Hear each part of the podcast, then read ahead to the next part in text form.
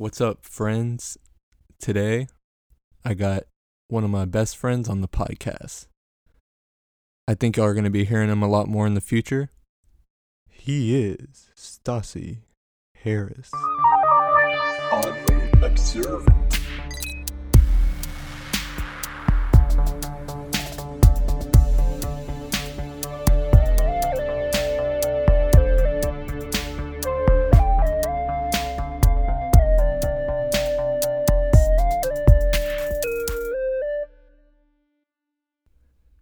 What's up, man?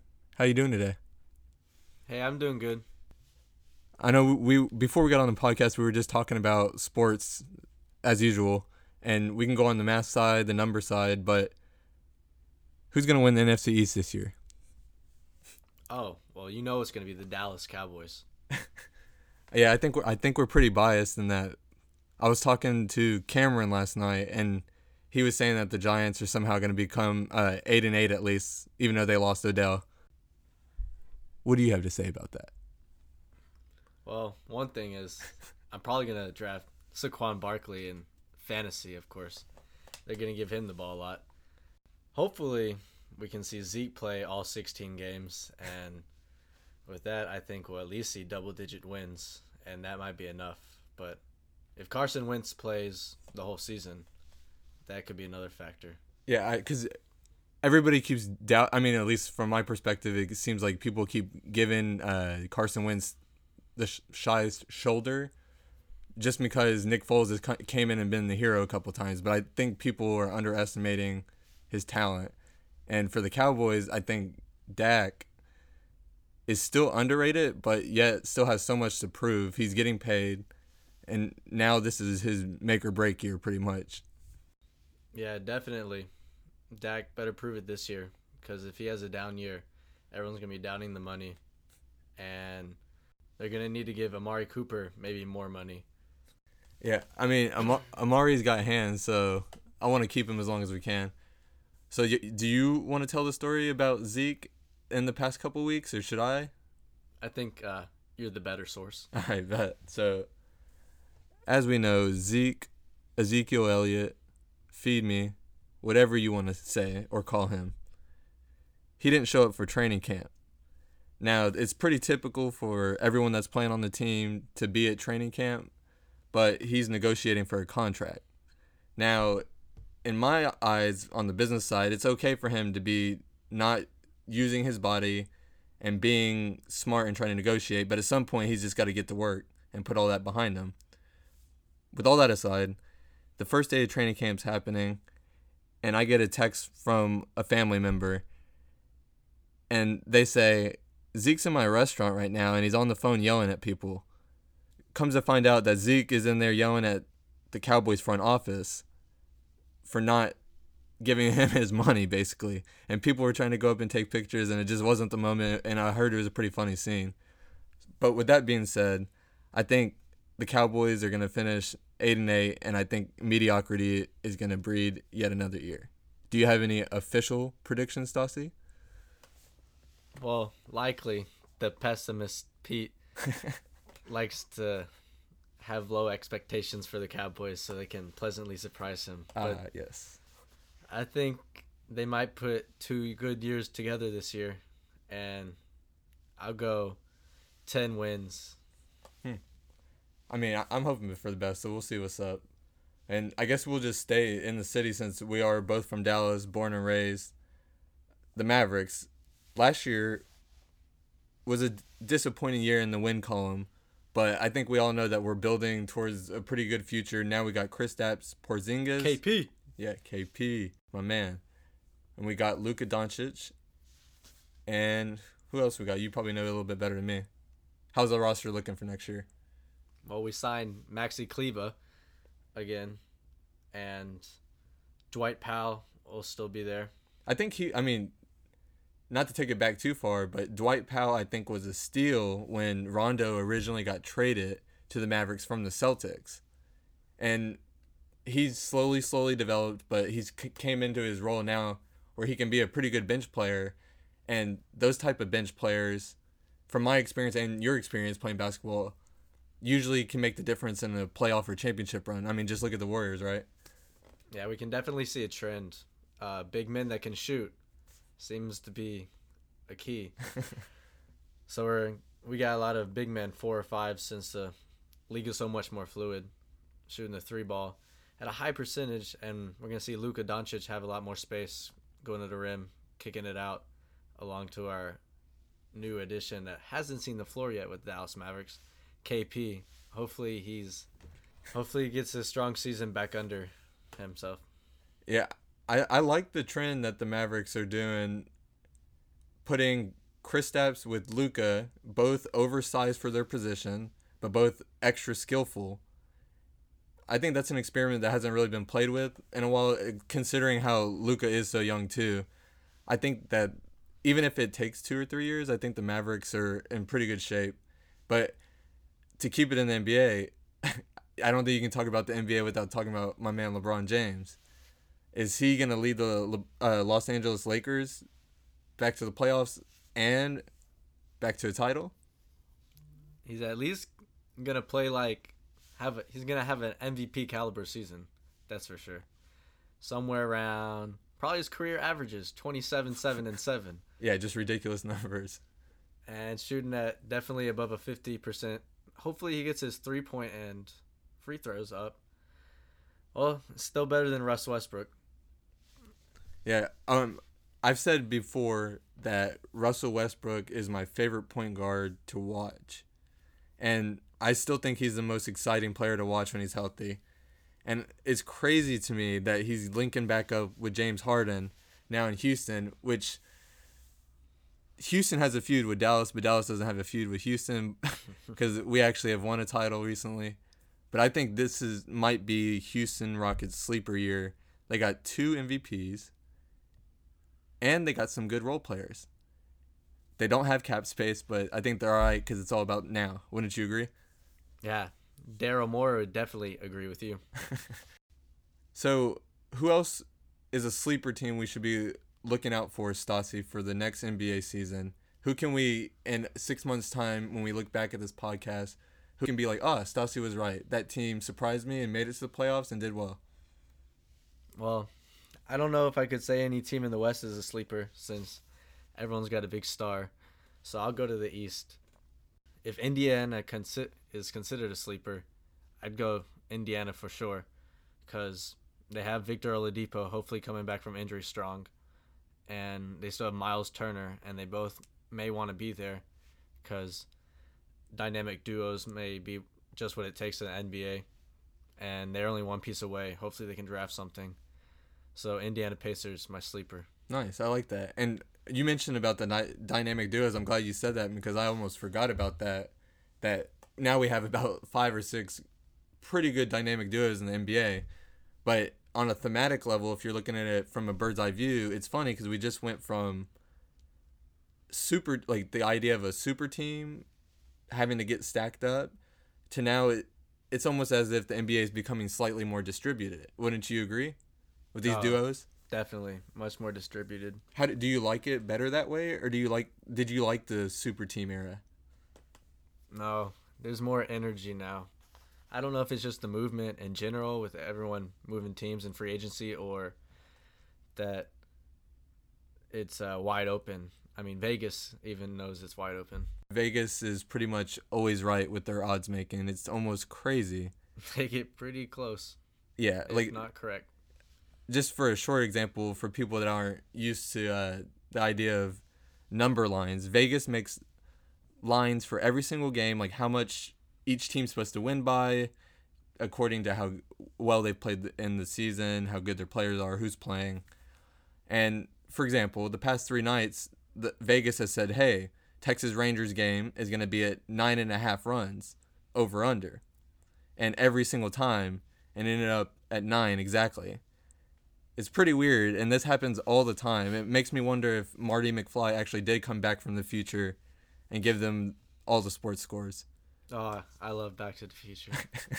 yeah i'm still waiting for some of the tech that i saw in that to show up here but i think i think we're working on some stuff should be cool all right so you're way more interesting than just sports talk and sports analytics.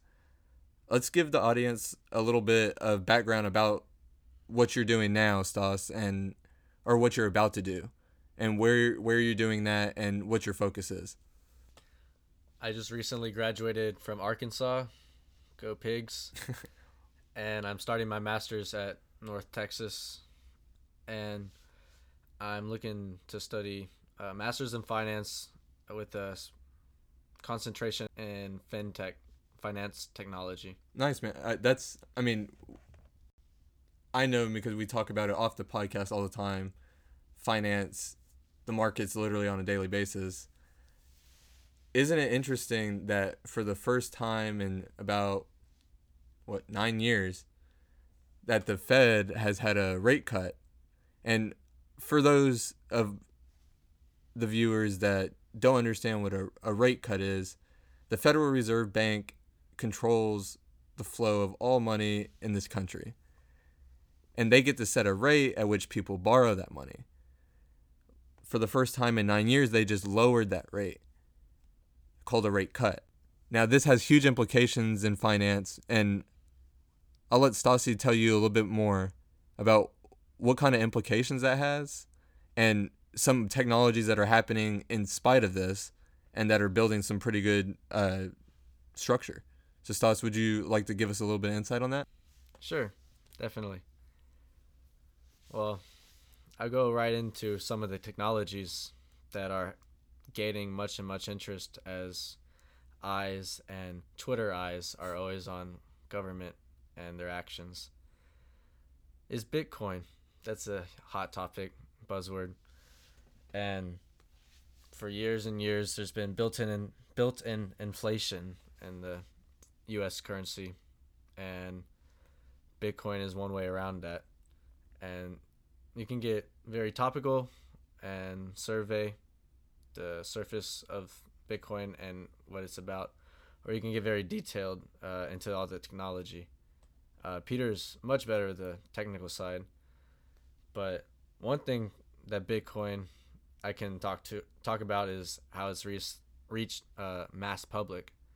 It's even on apps that are used to transfer money and currency and monetary value. Uh, Cash App, you can buy it on Cash App and store it just like you could send two dollars Yeah, it's, to pay it's, for some. it's interesting that certain companies are embracing the technology, such as Square, which is run by the same CEO as Twitter, Jack Dorsey, and then companies such as Facebook that want to create their own monetary system with a Facebook mon- monetary symbol or coin, token, whatever you want to call it. And I think we're about to get into some Black Mirror situations with corporations having currency, their own currency, and like stock, giving it inherent value. I think the future of money is really going to be always about people using the currency and it having fluidity in the economy. But I don't want to get too much into the Bitcoin specifics today. I feel like we should do a whole separate podcast for that and probably just spend an hour talking about that. So I have one question for you, Stas. If there was one question you could have answered right now, what would that be? Uh, not to sound too basic, maybe a lot of people have the same question, but if there's any one inherent purpose for life that isn't explained by some books, Yeah, I think that's a question people have been asking since the dawn of time and will probably be continuing to ask forever. But I think it's also part of what makes us human a little bit to dwell on that question. yeah, definitely. A lot of people agree. But more and more science and technology comes along, it might be easier Yeah. or we might shed a little more light on that question. So it's always interesting. to stay on that topic, and I've mentioned it earlier in the podcast, is Black Mirror situations. I think people are starting to finally wake up to the idea that every piece of technology is basically inherently flawed and can be susceptible to being hacked, which can then lead to a wide array of compromises, including information, location, facial recognition, all this stuff. And I think it's important that people start to really stay aware about their security with their own devices and homes they go into, etc. Because we really quick are going to get into a very Black Mirror situation where everything about privacy is done. And I don't think that's an inherently American thing. I think people should have a choice about their privacy. Yes, I would have to agree that we're all entitled to privacy and we should want privacy. It's just with more and more of our data out there for all the things we use, whether it be uh, internet, social media, or what we buy through Amazon. Uh, I don't. I just don't know if everyone needs. It's going to take a lawyer and a computer science major to figure out what your data is being used for and what's actually safe, or will be safe in five years. Yeah. We don't know. That's true because whenever you're within a, a system, it's easy to get so deep into the grain of stuff that you forget the big picture. And I think that can happen with some of this information. People don't even realize what they're giving away until five years later. And then it comes out, but the damage has literally already been done and the infrastructure has been laid for future uh, attacks. Yes, I think there's a lot of susceptible information out there right now. Obviously, I mean we all we seem to hear it once a month is some kind of information leak from uh, what was it just happened? Capital One. Capital One. Yeah. My one of my roommates has Capital One. I don't personally, but I don't know if he was affected. Yeah, and this Capital One breach was actually relatively small in comparison to some of the recent ones, like uh, some of the credit unions that are large in the U.S. Uh, and these corporations are still sett- settling right now. And I think this is just a precursor to what's coming and privacy. And it's crazy because we all have access to this crazy technology called an iPhone. And the technology that is coming is only going to be crazier. So we really, really have to stay aware of what the incentives are for the people that are giving you a product. Definitely when a lot of the products come from or affected by uh, companies like Facebook, who are uh, have a contentious relationship with the government, you could say. Yeah, and I, I don't think I don't think necessarily having a, a relationship with the government is a bad thing because we always want to make sure the U.S. is safe in every way, but you know, Facebook has their own ways of misusing that relationship. I think we can agree without going too deep into it. yeah. but let's get into a personal experience that we have between us and that really brought us I would say a lot of experience in our life was our couple summer trips up to Syracuse for a very very intense basketball camp. Do you have any memories of that? Yes, I have many memories, a lot of fond memories.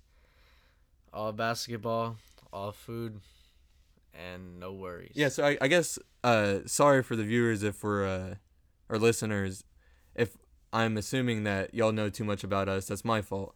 Me and Stassi have played basketball together since the fifth or sixth grade, and we actually started out as playing against each other and got in did a heated game one time, and then we ended up on the same team the next year, and then ever since then, we've been pretty much best friends and have lived close to each other, played on the same teams, uh, AAU travel teams around the country. The Syracuse basketball camp was very special and different because it almost felt like you were at college while we were only in middle school. And even then, I feel like we picked up a lot of lessons from those camps that helped us out with our just recent college uh, experience. It was essentially college without having to go to class, which is what I wish college was.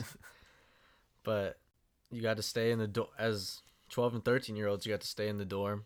You got to go across to the real Carrier Dome. It's where they play football and basketball in Syracuse. And you got to eat the dining halls, all you could eat, Uh, you loved that, didn't you? which I love because I can eat, and especially at 12 and 13 years old, there wasn't anything I couldn't eat. And Stasi, for everyone that doesn't know, Stassi can probably eat more than anyone I know, and not only can he eat more than anyone I know, I think he's very proud of that title, and he will challenge anyone that comes in his path. Yeah, maybe a little bit too proud.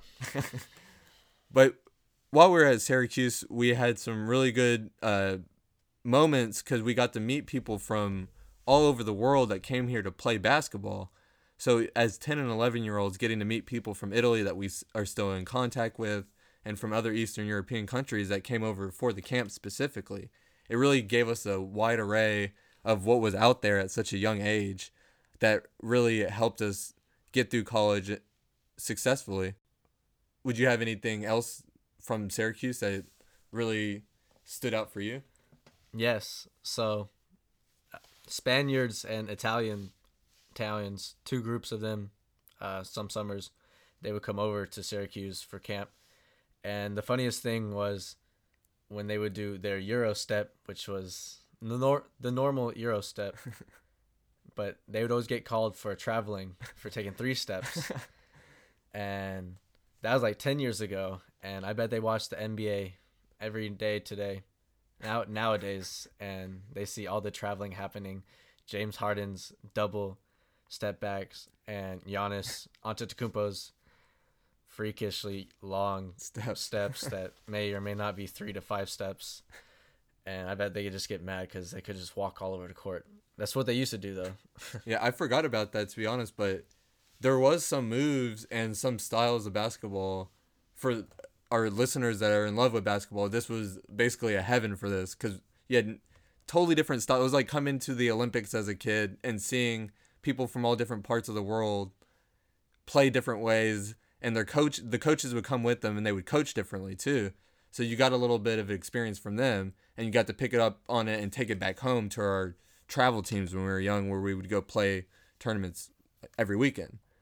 It was a great, great experience, and I, I hope in the future, Stas, we maybe we can go back and be on the coaching side and really have it come full circle where we give back to some of the well give back to the game that gave us so much and taught us a lot and really gave us diverse experiences in our life. Yeah, I'd like to see all those years of hard work pay off a little bit on the coaching side. Because being a player, you can do so much, but as a coach, you rely on the player to do what you say. So it's definitely it's definitely a different challenge. Yeah, and I we always like logical puzzles and basketball is one big puzzle and art in a way. And that's why I think we love it so much and have always stayed interested in it. And that's why we talked about the Mavericks for 10 minutes. But to move on from a personal moment like that, let's stay on the topic of college. We know how great college can be. The experience is great. The education is great at some places, not so great at others. But honestly, people getting educated is a great thing. And college has allowed that in America. So I think before I say anything else, I want to say how much great stuff college has done for the American infrastructure and the education for the future. However, I think the real problem right now is that college debt is out of control. Kids don't understand how much debt they're getting into, how valuable their degree really is, and the skills that they earn from that once they get out into the job force. Not to mention that we've seen the best economy in a long time in the past 10 years. What happens when we have another downturn? What happens when another big bank closes? And all those loans, the interest just keeps compounding. So I know, Stas, you, well, we both just graduated, but you're really knowledgeable about the subject, having been a major in finance. So, what are some of your ideas of the issue that's happened with the college debt and where it's going? I think for one, it could definitely help to start in the latter years of high school and however I got information about scheduling in class and college was from my counselors and they really pushed taking AP tests which are kind of like gambling and it's a big big risk if you have to pay out of pocket and well it's big risk and big reward because you can take care of some college credit but the pass rate is very low and you can take the same kind of class for college credit guaranteed through dual credit courses, which I never took. I only took AP courses, and I only passed two of those classes, I mean, or the or the tests for college credit. And I would have loved to take dual credit courses, and then you get credit guaranteed, so you can have more credit going in college for such a low price. And then take a lot of more classes, a lot more classes at community college are the same classes you'll take at any four-year university, such as English. Yeah, I think I think that yeah, I think that's important for some of our current and future young listeners that are still in high school or like your sister about to go to college. That even us that we thought we understood how the system was working, we still had blind spots and we start to see it now that we're out of college how the system financially is just really set up to incentivize people coming in but not necessarily give them skills coming out. And i think that's a fundamental issue that we're going to have to fix in the future.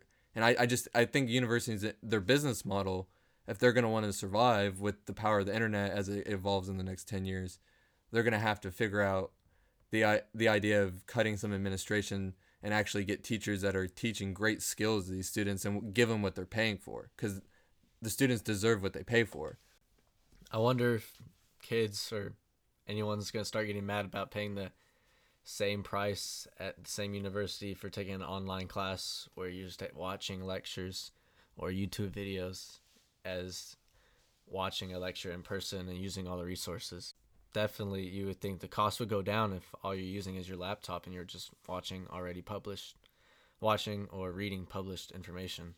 Yeah, because I, I mean, you know that I love the idea of self taught and being self taught and people empowering themselves by taking whatever it's in front of them and learning. And I think it's going to come down to it where higher education is going to be necessary for everyone so we can stay a, functioning society and stay improving. But I don't know if college will be that higher education in 20 or 30 years, like, or formal university because everybody deserves to be educated from the poorest person to the richest person.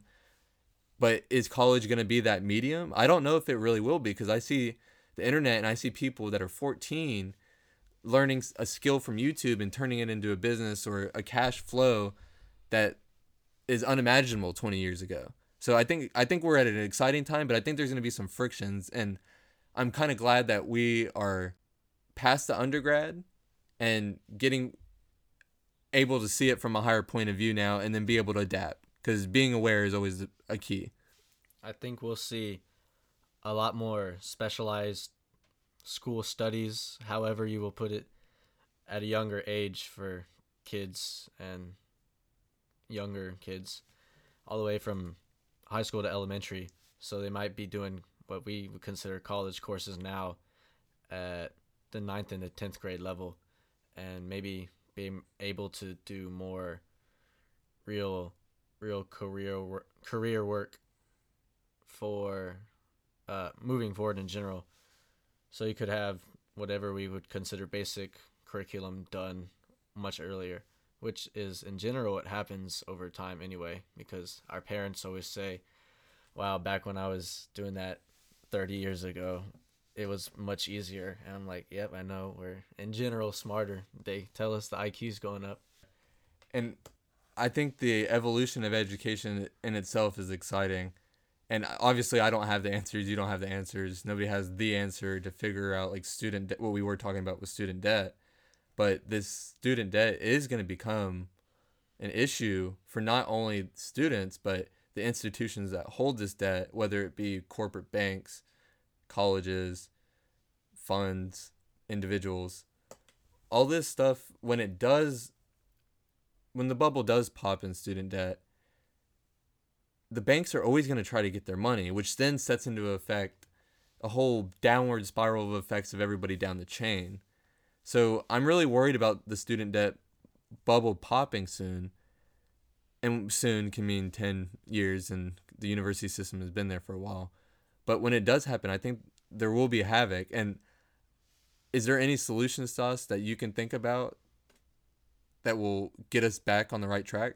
One solution would just really be to try to encourage if not really not force, but really push taking dual credit courses in college uh, or in high school for college now, and having them think about community college more, and not just college in general, just doing other things, because you could work at a dealership easily and be a account a service advisor and make six figures by the time someone's out of college.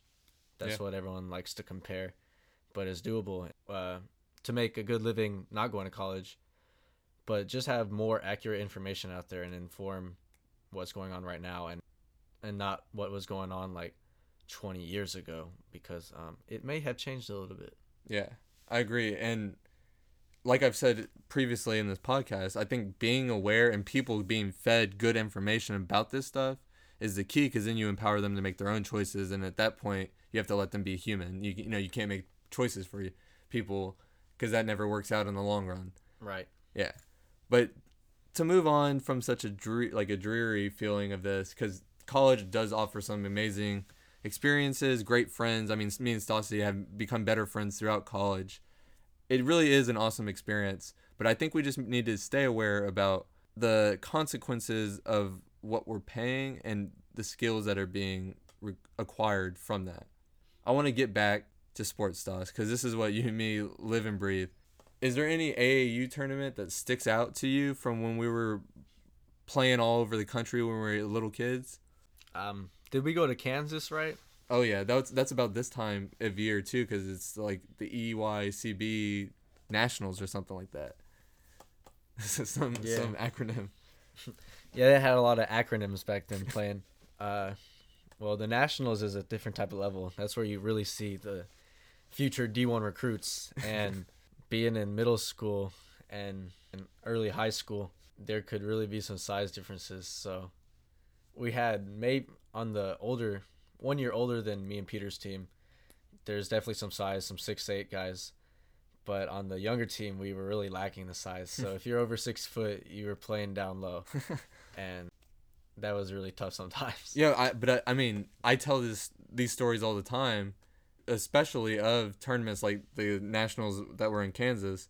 Is we had to toughen up a lot because we were supposed to lead our team to victory still, and you and me were always looked at as people that could push the team forward from our well, Coach Marlowe. You know, he really believed in us.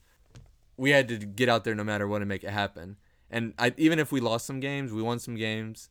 We had a lot of fun. We learned a lot of stuff.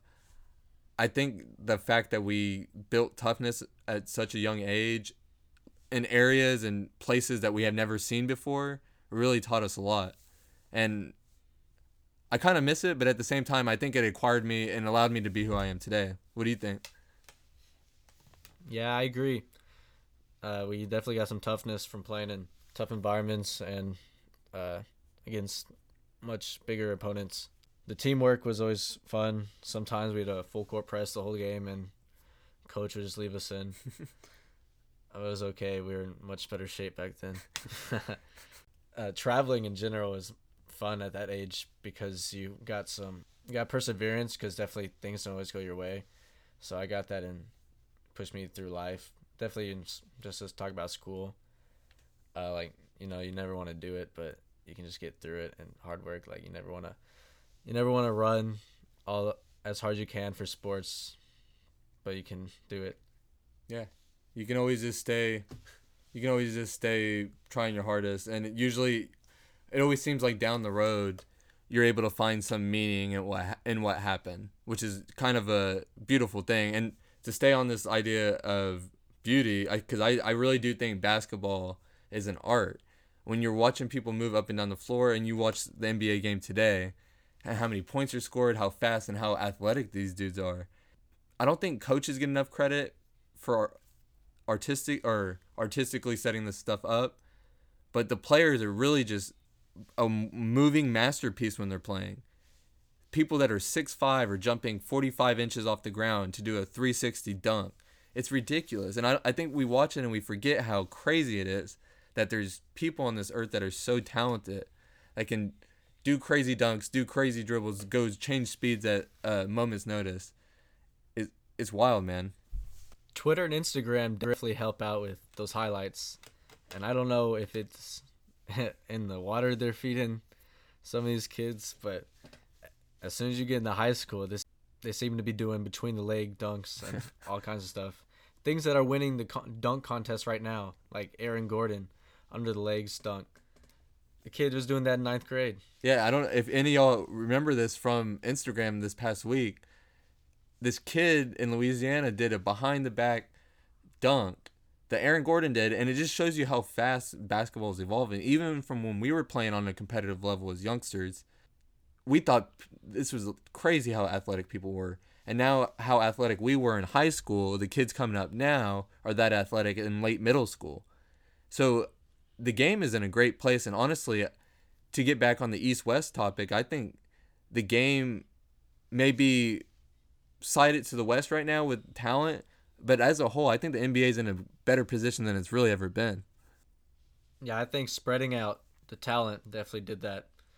Some players came back to the East, like Kyrie, uh, KD. KD. My bad. KD came back to the East from the Warriors, and my dad didn't think he was leaving, but I told him he was, so I win that bet. And Draymond just got paid. Was what was the contract? You remember? Four year, hundred million dollar extension. Gee, so twenty five mil a year to be the third best player, but at the same time, he I, I argue that he may be the reason why Golden State did win those championships. Yeah, add him to the list of players with hundred million dollar contracts. but unfortunately, well, only unfortunately for me because I can't stand him because I love it when he misses threes because he can't shoot. I don't think. Well, he, every he always makes it when I don't want him to the most. So whatever. But yeah, unfortunately, he's the engine to that team. He just pushes the ball after he rebounds it, and either kicks it out to one of the Splash Brothers, which is pretty easy considering they both shoot over forty percent from three. but next year it'll be interesting. No Clay and no KD. Yeah, I, it's kind of weird because I think we got to give the NBA another two years to settle, and then we're gonna see a nice little infrastructure for the future of teams coming at it. But let me wrap this up with our NBA topic for today with one final question that's pretty simple: is that who's gonna win the championship this year? I think, I think it'll be the Lakers. Off record. Off record? I need to see all the injuries before the season starts. Yeah, I think you mentioned it earlier, but I think people just forget how freaking good LeBron James is and how much he means to the game and how much better the, the league is when he's playing good. And when the Lakers are good, as much as I hate to say it as a Dallas fan, the league's a better place. So I'm excited to see what he can do for the Lakers. I don't know if the best duo is LeBron and AD, but my most anticipated duo is LeBron and AD because I've been hoping for a duo like that for a long time in NBA. Yeah, it's going to be exciting. It's crazy that we're already 40, 40 minutes in, and I could literally sit here all day and talk sports with you. But for everyone that's listening at home and in the future, Stassi's going to be on this podcast. He's one of my good friends, and he offers a lot of insights into different topics. And much like myself, he's very he's a polymath. He's v- interested in very uh, a wide array of things, and those things bleed over to produce really unique insights. So over the course of the next couple years, y'all are going to be really getting to know Stassi more, and trust me, he's pretty funny. You're going to hear some funny stuff in the future as this podcast progresses. And is there anything, Stas, that you have you want to say before we head out? Oh, actually, I got an idea. Give everybody your socials, Twitter, Instagram, and anything else that you could think of along that. Twitter is at Stasi Harris, S T A S I, Harris with two R's. And that's good. I can't remember the other one. Instagram, I think is Stassi Harris too, something like that. If you search Stassi Harris, I'm sure it'll pop up. Yeah. but that's definitely the Twitter one. Yeah. Uh, I just really enjoyed this and look forward to doing it more in the future. Yeah, and I think we're gonna get way more comfortable with the medium too, and be able to really give people some awesome insights and funny moments. But give people one last thing of advice before we get out of here and shut this off, Stassi. One piece of advice for one person listening that's now or in the future. Turn off the water. Ah. well, it was awesome, Stas. Uh, I'm sure we'll be doing this again soon. Peace.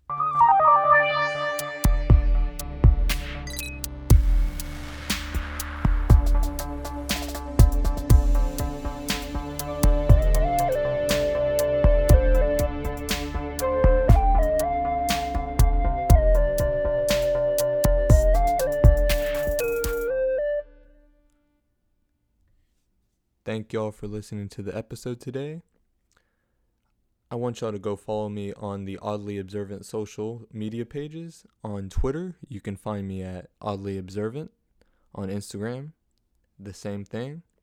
And then if you go to Reddit, if you search r slash Oddly Observant, you will be able to find a page where you can leave your comments, your feedback, and even your criticisms into the future, I'm really going to be waiting to hear for y'all's feedback and be able to implement it into the show.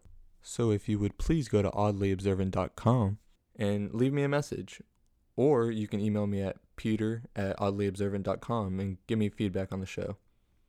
I look forward to seeing y'all next time when we have Aldo Gonzalez on the show. See ya.